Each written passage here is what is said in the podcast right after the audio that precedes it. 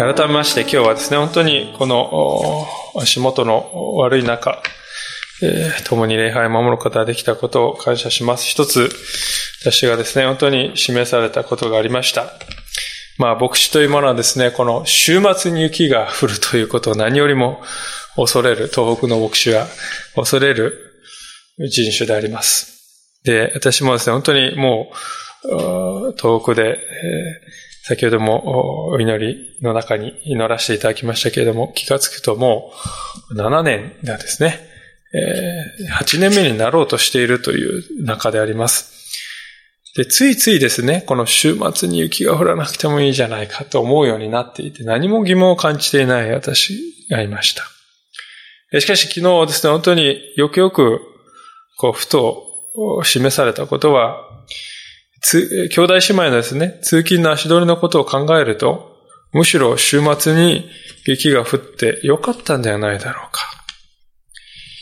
まあ、本当にですね、そういうこともハッとさせられました。あつい自分中心に物事を考えてしまっている。そういうですね、本当に愚かさが自分の中にあると。自分のですね、仕事が増えるということばかり考えて、他の人のことを考える、その当たり前の目というものを失っている自分がいるということをふと感じさせられたのであります。本当に反省させられた次第でした。えー、さて、皆さんはクリスチャンと言いますと、一般の人々の中でどのようなイメージで見られているだろうか。そう、どのようにお感じになるでしょうか？まあ、新聞など読んでいきますとですね、たまにこうクリスチャンというですね、えー、文言が出てきて、えー、なんだとこうみな見るわけでありますけれども、大体ですね、そのクリスチャンが出た時にですね、そこに形容詞がついている場合はですね、大抵の場合は、経験なクリスチャンとこうですね、書いてあることが多いように思います。では、経験なクリスチャンというのは一体どういうクリスチャンなのか？一般の人から見てあの人は経験なクリスチャンだとこう言われるような人というのはどういう人なのか？まあ、おそらくは礼拝に欠かさず出席している。非常に落ち着いた柔らかい穏やかな物腰の人である。まあ、カトリックの人であるならば、ミサなど儀式をですね、怠らずに守っている。まあ、おそらくそういう人がいわゆるですね、一般的な意味の経験なクリスチャンとこういうことではないかと思います。で私たちもそういうイメージでですね、漠然と思っているんではないかと思いますね。今挙げたことはですね、もちろん、どの一つ一つのことはどれも大切なことであって、本当におろそかにしてはならないことであります。しかし私たちはともするとこのイメージというもの、いつの間にかですね、この信仰の実際ということから話して、理想化して、そしてまたそれをですね、守ったり、あるいはそのイメージを守ったり、あるいはまたそれをですね、作ろうということに、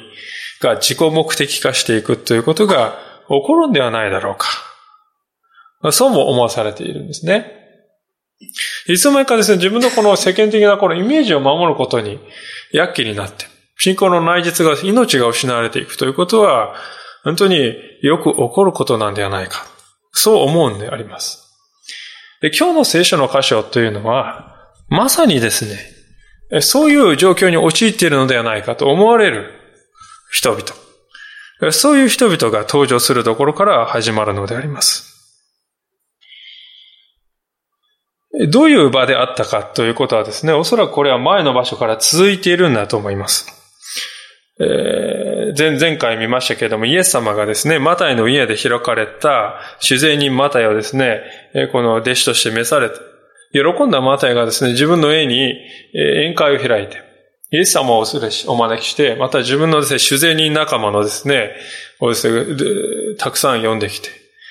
そしてですね、宴会を開いているわけですよね。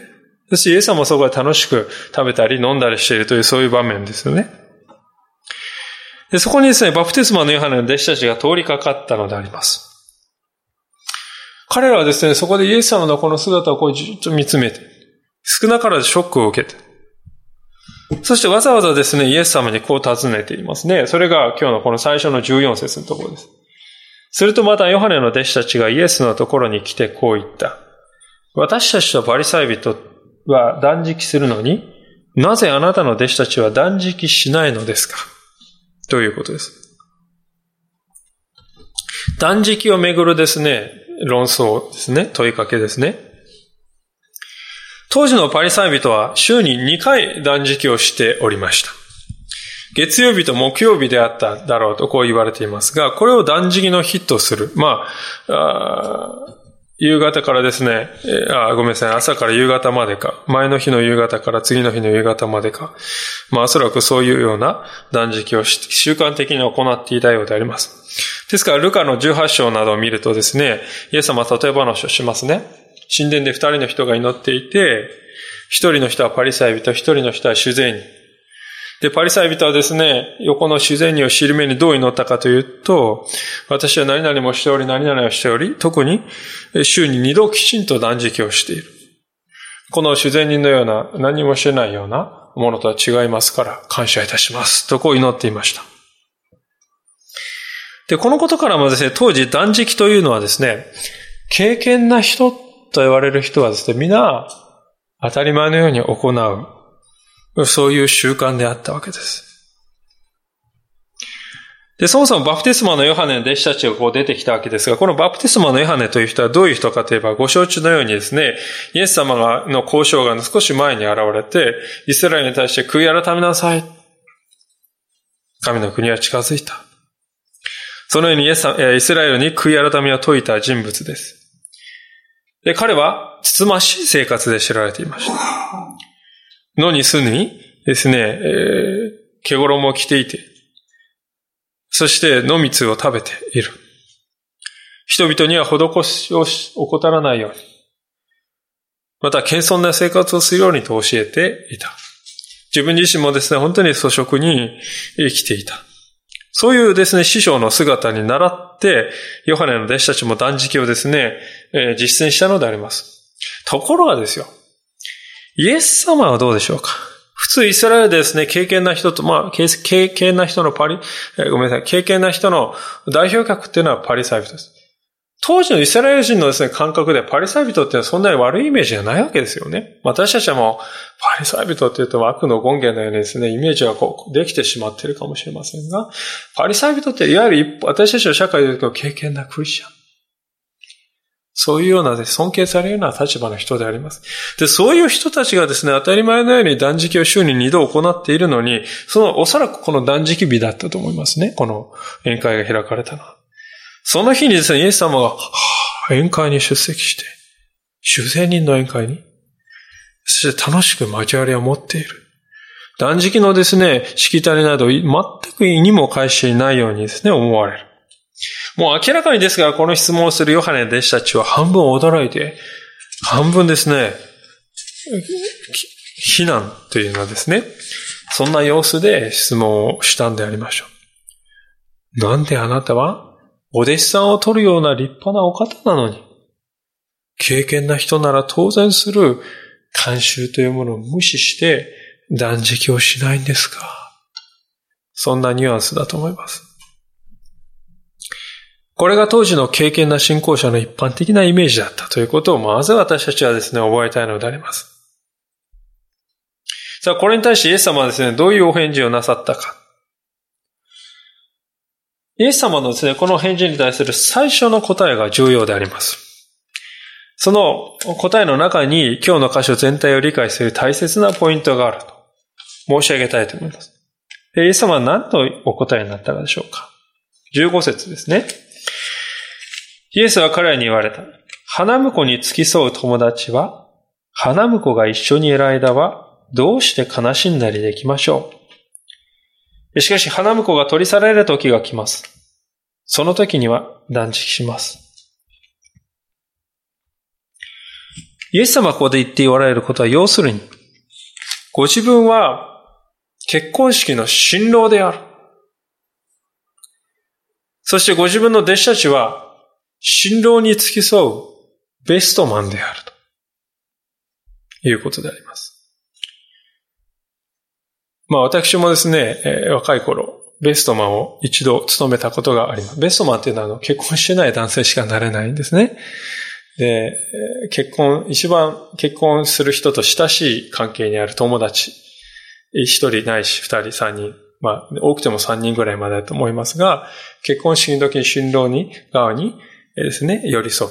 共に立ってですね、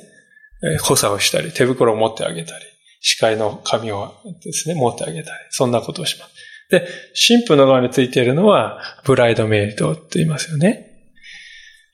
でこの、私もですから、まあ、ベストマンを一度務めてたことがありますけれども、仙台教会の三浦兄弟という兄弟の、だいぶ先輩なんですけれども、その方のですね、結婚式に出た時は本当にですね、最初頼まれた時はびっくりしましたけれども、それはそれは嬉しい。それはそれは心躍る務めでありました。ベストマンというのはですね、この立った時にですね、新郎のすぐ横に立ちますから、もう親よりもですね、近いところに座るわけですよ。立つわけですよね。そんな近いところからですね、この新郎のですね、晴れの姿を、喜びの姿。また当然ですね、この神父の美しい姿もですね、新郎の次に近い距離でこう見ることができるという、え、そういう立場であります。今、イエス様と一緒にいる弟子というのは、まさにそういう祝いの真っ只中にある人たちなんですよ。と、イエス様はここではっきりと宣言なさったということですね。じゃあこの結婚式において、新郎がイエス様で、新郎に付き添うベストマンが弟子たちとすれば、じゃあ神父って誰ですか？実はですね、旧約聖書を見ますと、来たるべきメシアなる救い主がもたらしてくださる救いということを結婚になさられている。そういう箇所がいくつも出てくるんですが、例えばその代表的な箇所として知られているのは、ホセア書というところですね。ちょっと開けてみていただければと思いますけれども、えーえー、このマタイからですと、おそらくまあ、100ページぐらい前にめくっていただければ、3ミリぐらいですね。めくっていただければ、えー、厚さ3ミリぐらいめくっていただくと、ホセア書という書物が出現してくると思いますけれども、ダニエル書の次がホセア書ですね。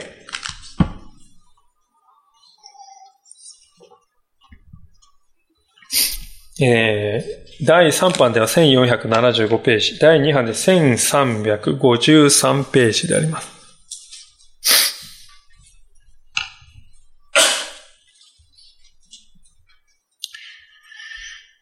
えー、ダニあ、ごめんなさい。ホセア書の2章の16節からのところをお読みします。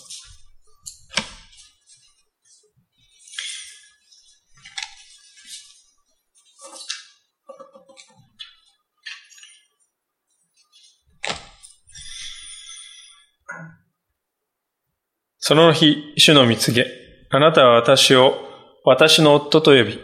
もう私を、私のバール、まあ、これはあの、バール神、偶像のことですよね。とは呼ぶ前。私はバールたちの名を彼女の口から取り除く。その名はもう覚えられることはない。その日私は彼らのために、野の獣、空の鳥、地を這う者と契約を結び、弓と剣と戦いを地から絶やし、彼らを安らかに休ませる。私はあなたと永遠にちぎりを結ぶ。正義と公義と恵みと憐れみをもってちぎりを結ぶ。私は真実をもってあなたとちぎりを結ぶ。この時、あなたは死を知ろう。ホセア書という書物は皆さんあまり馴染みがないかもしれませんが、非常にロマンというか、非常に美しい絵で溢れている書物だと思います。神様に愛されていながら何度もですね、神様を裏切って他の神々に、まあ、バールですよね、ここで出てくるのは。他の神々に仕えて罪を繰り返しているイスラエルの民を、神様はなおも見せないで愛して、回復させて、ご自分の妻として迎え入れるっていうですね、そういう感動的なストーリーがですね、ここに書かれている。で、それがですね、これ預言者ホセアの人生とですね、まさに重ね合わせあるわけですよね。ホセアという人は神様からですね、あなたは言ってですね、会員の女をめとれって言って命じるわけですよね。会員をですね、すぐ会員をするような、性的にみだらな女をですね、連れてきてめとり、妻としなさいと命じられて、その通りにする。で、案の定ですね、その会員の女はですね、他の男のところに行く。しかしもう一度彼女を連れ帰ってきて、めとれ。で、それは何を表しているかというと、そのようにですね、神様を離れて何度もですね、えー、日和るというか、他の神々にですね、本当に心を奪われていく、イスラエルのためを神様はいかに愛し、迎え、自分のですね、妻として迎え入れようとですね、本当に、えー、忘れないで、恵みを持ってですね、迎え入れようとするか、回復させようとするか、そんなですね、ことが重なっているわけであります。今ですね、読んだ箇所はまさに裏切り続けてきたイスラエルを私は、私の花嫁として迎え入れると、そういう約束が書いてあるわけです。で、今日の箇所でイエス様がご自分をですね、新郎としてですね、表現しているということはですね、まさにこの箇所を念頭に置いているわけであります。イエス様が世に来られたということは、ご自分を信じる者、まあ、直接的なイスラエル、そして間接的な霊的なイスラエル、イエス様を信じるすべての人々、ご自分のですね、花嫁として迎え入れる、めとる、そのためである、ということですよね。で、そこにですね、そのような婚礼がですね、イエス様が世に来られたということによって、今や行われようとしている。でそこでですね、列席しているベストマンたちがこの弟子たちなのだ。とこうイエス様はですね、ここで言っているわけですよ。だからそういう席に一番ふさしくないのは何ですか？結婚式で一番ふさしくないのは何ですか？悲しみですよね。喜びの涙ならともかく悲しみの涙がですね、えー、結婚式で流され。それはあるはずがないことですね。ですからイエス様はですね、私の弟子たちには、私のベストマンであるこの弟子たちには断食は必要ないのだと、ヨハネの弟子たちに言われたわけです。で、なぜか、なぜイエス様はこう言われたかというと、また別の背景があってですね。このヨハネの弟子たちは、バプテスマのヨハネの弟子たちは断食というものを少し少々勘違いしていた。ということがあったわけです。いつの間にか断食というものの本来の意味が失われていったという歴史があったわけですね。旧約聖書の中に断食という言葉ですね、あるいはそれをですね、えー、類するような水とパンを断つとか、そのような表現というのはですね、数十回出てくるわけでありますけれども、そういう場面一つ一つ見ていきますとですね、断食というのは一体どういう場面で行われてたかということが分かってきますね。私はまあ昨日、ちょっとですね、自分で見た中で、三つのですね、主に三つのことがあると思います。断食っていうのはまず、旧約聖書においてどういう時に行われたかというと、第一は、悔い改めであります。悔い改める時に人はですね、断食をして主にですね、悔い改めの祈りを捧げました。一番ですね、よく皆さんが覚えているであろうところは、あのダビデ王が、バテシェバとですね、寛容を犯したときに、ナタンが現れてその罪を指摘して、生まれてきた赤ちゃんはですね、病に陥るわけであります。で、その時にダビデはですね、断食をして、おうしようと祈るんですね。その子の癒しを、またその子のですね、救いを切に祈る。そんな場面があるわけです。あるいはまた、あの、ヨナ書をご一緒に見てきましたけれども、ヨナがですね、ヨナが使わされて、神の裁きがこのところに下ると宣言された、あの、ニネベですね。アシリアの首都のニネベというところですね。今のイラクですけども、そのニネベのですね、町では、ヨナの言葉をですね、本当に真剣に受け止めて、王様からですね、平民まで、動物に至るまでも、灰をかぶって、断食して、悔い改めを表したと書いてありますね。そのゆえに、このニネベはですね、裁きを免れたと。ヨナ書は書いているわけです。ですから断食というのはまず罪の悔い改めを表すために行われるものでありました。二番目はですね、この断食のですね、行われる目的の二番目はですね、悲しみを表すことであります。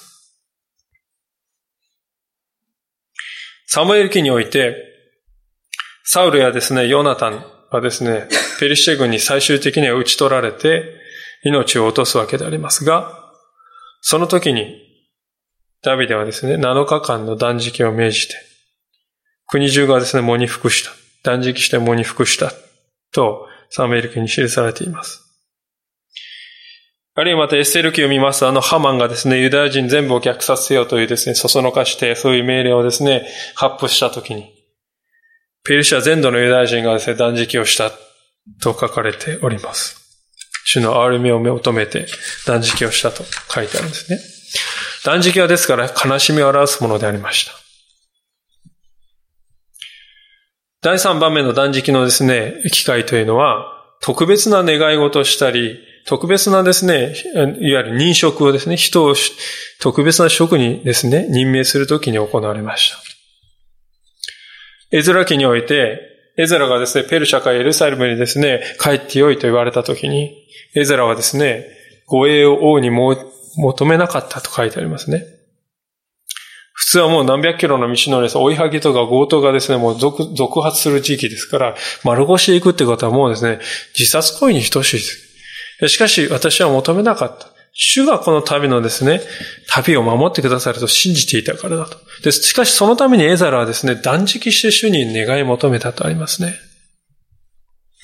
あるいは新約聖書を見ると、あのアンテオ家の教会が、パウルとバルナバを宣教旅行に送り出すときにですね、本当にこの器は主のものか、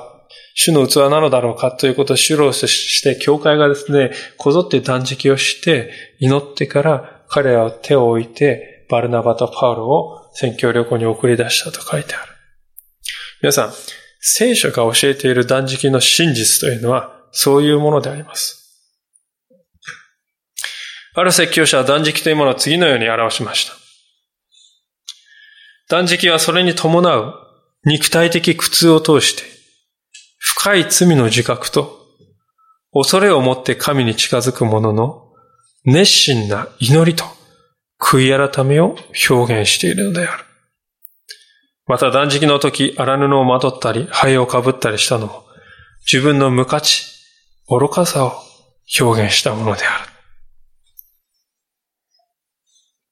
ですから断食というのはですね、本質的に神様の前に打ち砕かれた心がまずあって、その実際の現れとして職を立つという行動が伴ってくるものである、決して逆じゃないってことですよね。ところがヨハネの弟子たちはですね、ここから外れていってしまって、断食のための断食になっていったということですね。まあ実際にはバフテスマのヨハネ彼らのですね、師匠はですね、師であるヨハネは、この時ですね、ヘロデに捕らえられて、牢に入れられていたわけですから、まあ、ヨハネの弟子たちがですね、悲しみの断食を行うっていうのは、まあ、その理由が全くないわけではないんです。しかし、パリサイ人はそうではない。ましてですね、断食の本質をですね、今言ったような断食の本質を理解していたとすれば、あくまでも自分自身のですね、悔い改めと、悲しみと、主への切なる聖願、あくまでも自分自身のことであって、間違ってもですね、あんた方はなんで断食しないか。人に問いかけるようなものではない。まして人に至難がましく尋ねるような誠実なものではない。ということがよくわかるわけです。イエス様はここではっきりと、今は断食する時では決してない。なぜか、私が彼と共にいるからだ。と言われます。それどころか今は悲嘆にくれるべき時ではない。悲しみに明け暮れる時でもない。反対に、婚礼の喜びを満喫すべき時なのだ。と。そう言われるわけですね。皆さん、イエス様が共にいてくださる人生というのは、そういうものなんだということです。これは全く新しい私たちの人生観ではないでしょうか。イエス様と共に歩む人生というのは、イエス様の、新郎であるイエス様の、イエス様はですね、本当に信じるすべてのものをご自分の花嫁として目に取ってくださるときに、私たちはベストマンとして、そこに神のですね、大宴会に連なり、この方の婚礼をですね、本当に間近で、その喜び、そしてその幸いを心ゆくまで楽しむ、そういう歩みなんだということであります。私たちのクリスチャン生活はそういうものなんだと。そんな自覚があったでしょうか。だからイエス様はですね、パリサイ人のですね、あ、ごめんなさい。マタイのですね、主前人マタイの宴会に喜んで行ったわけであります。このマタイの家での祝宴というのを神の祝宴のですね、前味としてイエス様は体験しておられるということですね。ですから私たちはイエス様のベストマン。まあ私は女性ですからベストマンってあんまりよくわかりませんってですね、えー、方がおられるかもしれませんけども、まあしかしともかくも、まあ、私たちはイエス様のベストマンとして、イエス様の付き人として、共にその喜びを味わうように、分かち合うように召されているものなんだ。それがキリスト者というものだ。イエス様と共にある人生というのは本来そういう前向きでですね、喜びに満ちたものであるはずなんだと。イエス様は言うわけだ。だから、今は断食の時ではない。私たちはこのことを理解していただろうかと。今日一つの問いかけとして、えー、ここの場で発生させていただきたいわけであります。確かに、1から10まで喜び楽しみばかりだというわけではないということもイエス様はここで実は言っているわけです。15節の後半でイエスはまさにそういう時が来るということを語っておられます。もう一度見たいと思いますが、15節の後半。しかし、花婿が取り去られる時が来ます。その時には断食します。花婿が取り去られると普通ですね、結婚式というものはですね、招待客の方がですね、ああ、じゃあ元気だよねって言ってですね、バイバイって言って3人ですね、5人、3355ですね、帰ってき、最後にですね、新郎審判残る。これが普通ですよね。ところがですね、イエス様はですね、新郎の方がある時突然取り去られる時が来ると。異常な事態が来ると言われますね。取り去られるというのはですね、力づくというような暴力的なですね、ありさまを表しております。明らかにですからこれは十字架のことを語っているのです。まだマタイの福音書はですね、28章ある中で9章、序盤ですね。これほどの初めの頃からイエス様はすでにご自分の死の時ということを見据えながら、この働きを進めておられた。そういう時が来ます。その時こそあなた方、断食にふさわしい時だ。と、イエス様は言うわけです。使徒の働きを見るとです、人たちは重要な決断を下すような時には断食を行っていて、先ほどのパウロとバルナバの派遣もそうです。そういう記録は使徒の働きの中に数多く出てきますね。しかしその時の断食というのはですね、肉の誘惑を放棄して、ただ純粋に精霊の導きにのみ聞く。そのためにですね、この肉の誘惑を断つという目的で行われるわけで、決して悲しみや悔い改めの表明として行われるものではない。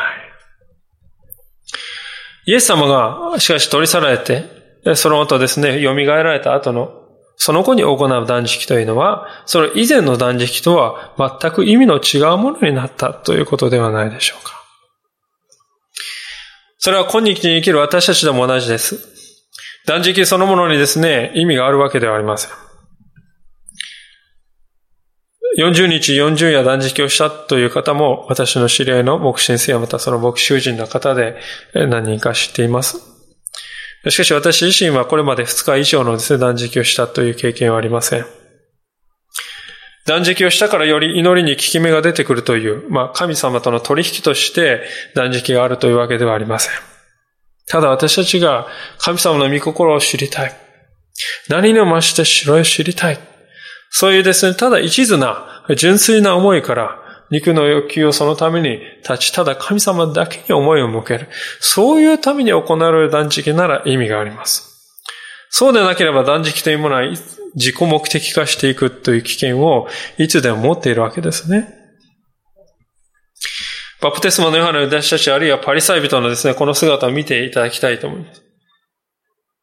彼らは、イエス・キリストの婚礼が行われている。その時が来ている。その最中に、いや、私は断食にこだわるのです。と言いました。そして反対にイエス・キリストが柔軟、苦しみを受けられ、イエス・キリストがあの墓に葬られた時に、最も断食し悲しみを表すべき時に彼らは断食をしなかったのであります。断食をするべきでない時に断食をし、最も断食をしなければならない時に断食をしない。そういうあべこべの宗教的な行動というものが私たちの中にも実はあるのではないか。私は彼の姿を見て思わされるのです。私たちは自分自身がしている奉仕、自分自身の行動、また自分自身が口に発する言葉、その一つ一つに意味を考えながら行っているでしょうかそれとも、このパリサイ人やヨハネに出した知恵に、今日は月曜日だから断食をする。何も考えてはいない。そういうことはないだろうか。私たちが生産の杯に預かるときに、その生産の杯はですね、見るたび、飲むたびに、新しい謙遜を、新しい種の力を体験するものになっているでしょうか皆さんは毎年の受選記念日をですね、ご自分の受選記念日を覚えておられるでしょうか？神様は恵みを持って、神聖と更新の洗いを持って、この私を新しく作り変えてくださったその日なのだ。その日がですね、年を重ねるたびに、私に新たに輝きを放ってですね、迫ってくるんだ。そういうことがあるでしょうか？礼拝でこのようにして毎週のようにですね、3曲、4曲を賛美し、1年では200曲にもなる。そのような賛美の歌がですね、いつも神様に一直線に向かっているだろうか主の祈りで、我に罪を犯す者を我らが許すごとく、我らの罪を許したまえ。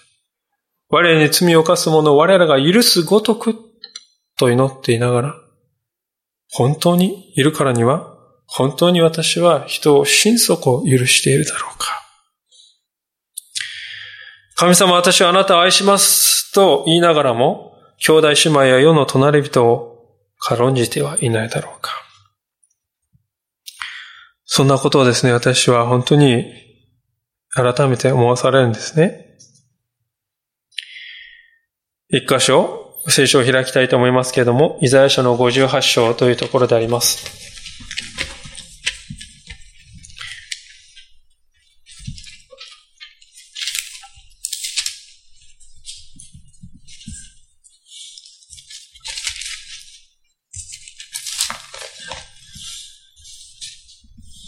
えー、第3版では1221ページ。第2版で1120ページか21ページであります。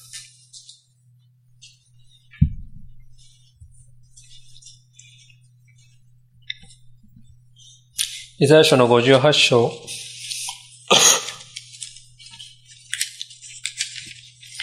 3節から読ませていただきます。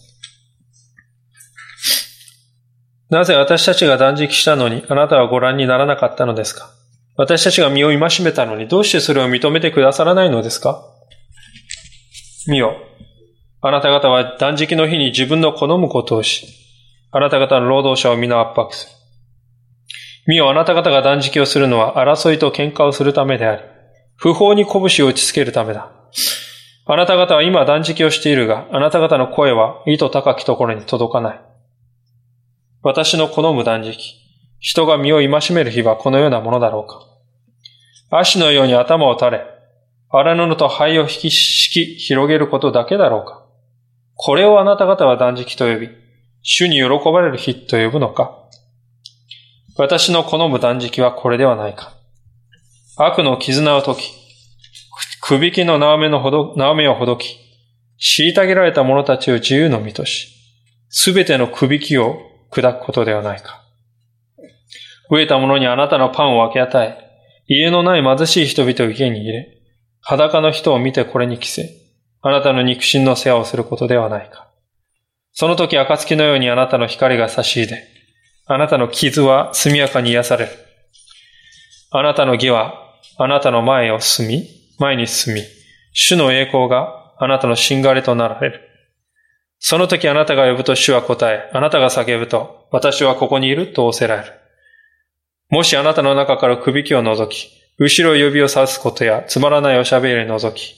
飢えた者に心を配り、ない者の願いを満足させるなら、あなたの光が闇の中に輝き昇り、あなたの暗闇は真昼のようになる。主は絶えずあなたを導いて焼けつく土地でもあなたの思いを満たし、あなたの骨を強くする。あなたは潤された園のようになり、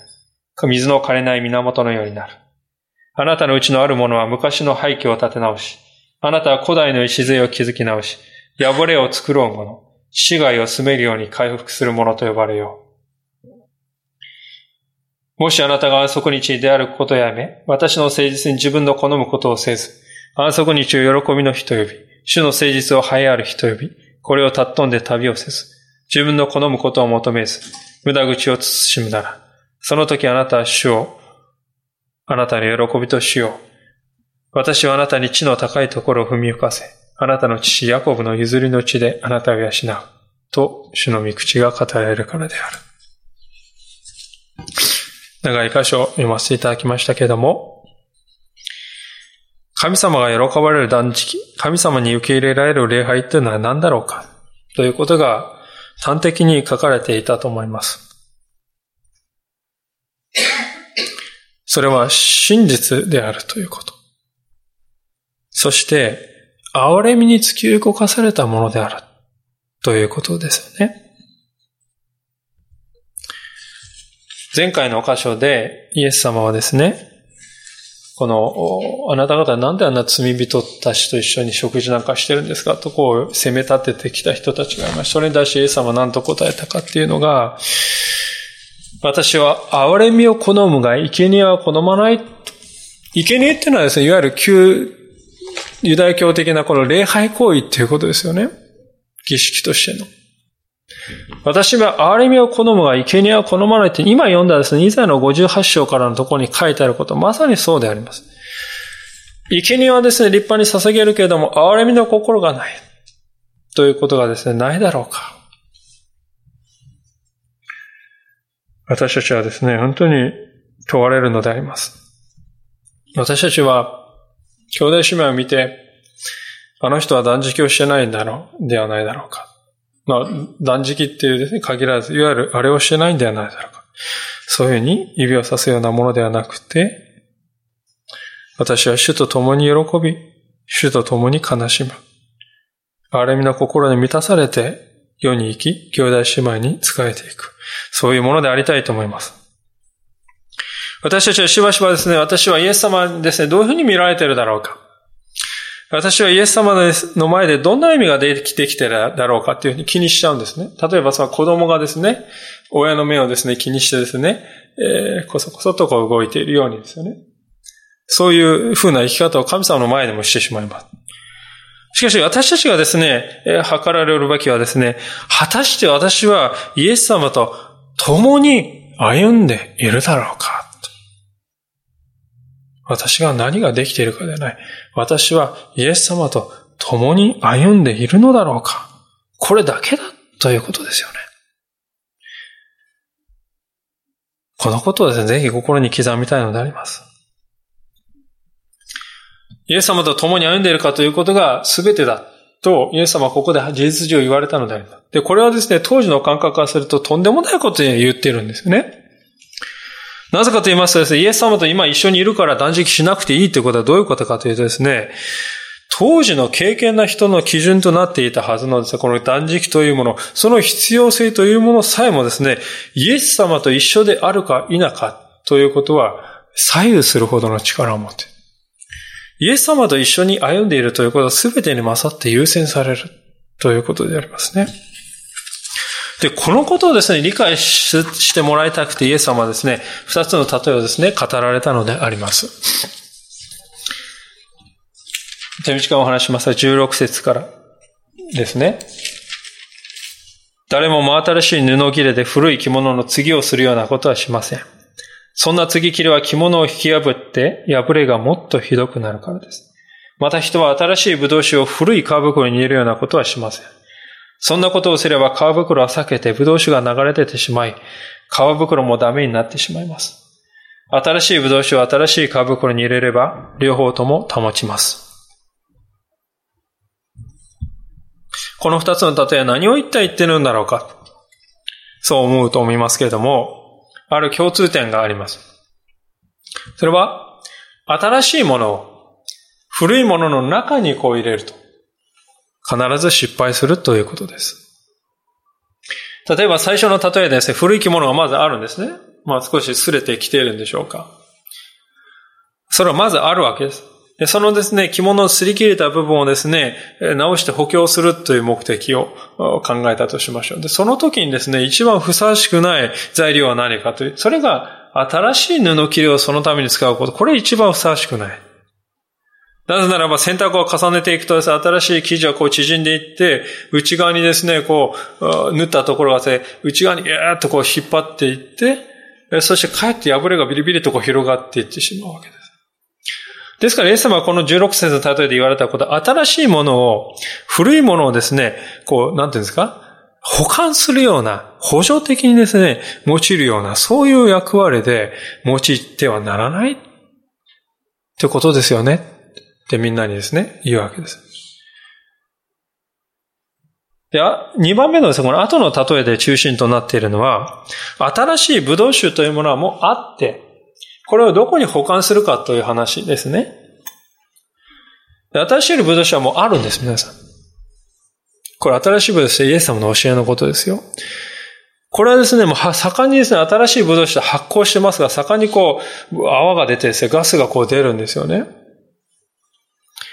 もしですね、ですから新鮮な皮を使って、動物の皮を使って袋をこう作ったらですね、まあ、新しい皮ってこう、ぶわーっとこう、ゴムのように広がりますから、膨らんだとしてもですね、持ちこたえてですね、破けないでですね、済むわけです。しかしですね、皮っていうのは年月が経つと硬くなりますよね。で、使い古していくと硬くなる。で、硬くなった袋にですね、新しいブドウ酒を入れると弾力性がないですから、もうあるとこ行くとですね、限界に達してバーン袋どころかブドウ酒まで台無しになってしまうでしょうというわけですね。で、こうですね、頭のいい方はですね、じゃあ古い、古いブドウ酒を新しい皮袋に入れていいのか。その場合どうなるんだってですね。先回りして考える人がいるんですけれども、イエス様の例えを正しく理解する秘訣はですね、イエス様は言ってないことまでですね、想像を巡らす必要はないということですね。イエス様は語ってないことまでも補おうとするとわけわかんなくなる。あくまでも語っていることだけから真理を汲み取るという姿勢が大事なんですね。そこで、この幻想が当てはめるとですね、武道酒の例えで言おうとしていることは特にどういうことかというと、つまりですね、古いものは古いものに、古きに、そして新しいものは新しきに入れる。そのように使い分けるならば、両方とも守られ、用いられていくんだということです。イエス様はここで、古いものはもうダメだと全否定したわけではない。また新しいものは無条件で良いのだと全肯定している。まあそういうですね、それだけをしようとしているわけではない。どちらにも役割があるということです。しかしこれだけはいけない。新しいものを古いものに無理やりこうですね、押し込めていこうとする。あるいはまた、新しいものの一部をですね、取り出し、古いものにですね、継ぎはぎしようとする。これは決してうまくいくことはない。ということを教えているわけです。新しいものは新しい器に、真新しい器に入れなくてはならない。そう言っておられる。言うまでもなくこの新しいものというのはイエス様が教えられた教えのことでありますね。マタイの福音書は5章から7章までですね、三条の説教ですね、長い説教が書かれております。そこでイエス様が言われたことはですね、私には人にはよらない権威があるのだということでありました。山から降りてきた時にイエス様はですね、口だけではないということを示すために、権威を実際に示すんですよね。それは病に対する権威であり、また嵐を沈めるということで自然の対する権威であり、また悪霊を追い出すということで悪霊に対する霊的な権威であり、そしてですね、この間のところで見たように、罪を許す、罪に対する権威がある。これ一つ一つをですね、証拠を立ててですね、えー、語る。これは実体を伴ったものなんですよっていうことをですね、イエス様は示されたわけです、つい。今、主前になったマタイと、その仲間たちとですね、祝いの席にイエス様はついておられたのは、なんでかっていうとですね、イエス様は罪を許すことができる方ですよね。だからだからですよね。お医者さんのですね、心がある人は、自分ところに病の人がですね、本当に苦しそうな人を見てもですね、何も心を動かされないで、見て見ぬふりをするということはまずない。病の人がいたならばですね、自分が本当に憐れみの心に、憐れみの心に打たれてですね、その人をですね、見てあげる。それが意志というものです。死に至る病である罪をですね、許すことができるイエス様は、罪深い人々を放っておくことができない。だから、マタイや主税人たちと楽しく交わろうとする。で、こういうことはですね、一切この立法の範疇を超えたことなんですよね。古いものというのはこの立法のことです。立法はですね、人を罪に定める力があります。罪が何かということを私たち示す力があります。ですから私たちは立法をですね、真剣に受け止めなくてはならないわけですが、しかし立法は人を罪に定めることはあっても、人の罪を許すことができない。まして人を罪から救い出すことは到底できない。イエス様がそれらすべてを一度に満たしてくださった。そういうお方を立法というものの枠内にですね、無理やり押し込めようとしたり、あるいはまたイエス様の一部を取り出して、立法的な生活はですね、残したまま、イエス様のいいところだけを取り込んで、これは実践し、しかしこれは拒否する。そういうあり方をしてはならないということを、イエス様はここで言われるわけです。